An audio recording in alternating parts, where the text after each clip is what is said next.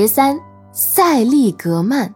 透过月饼这种特殊的食品，我们可以看得出中国人美好的积极的情感，积极心理学。十四，萨宾。来来来，我们一边吃月饼，一边说说自己跟月饼有关的故事。叙事心理学。十五，安东尼·罗宾。吃了这块月饼，你就拥有无穷的力量，潜能开发。十六，荣格。一个月饼蕴含了千百年来所有中国人共同的思乡之情，集体潜意识。十七后现代，月饼本身不是问题，你如何对待月饼才是问题。十八超个人心理学，来吃一口月饼，细细觉察月饼在口中的滋味变化。十九正念解压，来吃一口月饼，细细觉察你吃这口月饼时的身体反应。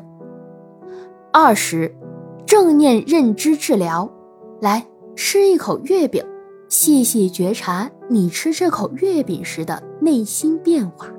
二十一，内在小孩儿，这个想吃月饼的念头是来自本真、阴影、创伤、圣灵中的哪一个小孩儿？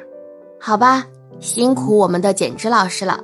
不会不会，主持人呢，你也很辛苦啊。为我们念了这么多的笔记啊！对了，本次节目的文献引用了百度百科、薪资教材、中国传媒大学播音主持艺术学院编著的《播音主持语音与发声》的本科教材。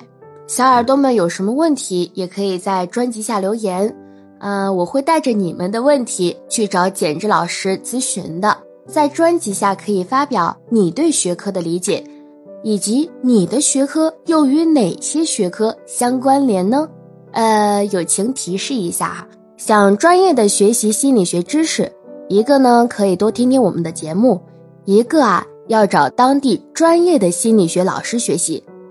那本次节目就先这样喽，听友们再见，小耳朵们下次见喽，拜拜。叮咚，本季心理学解读已播讲完毕。新闻之声，感谢您的收听，下季会更加精彩哦。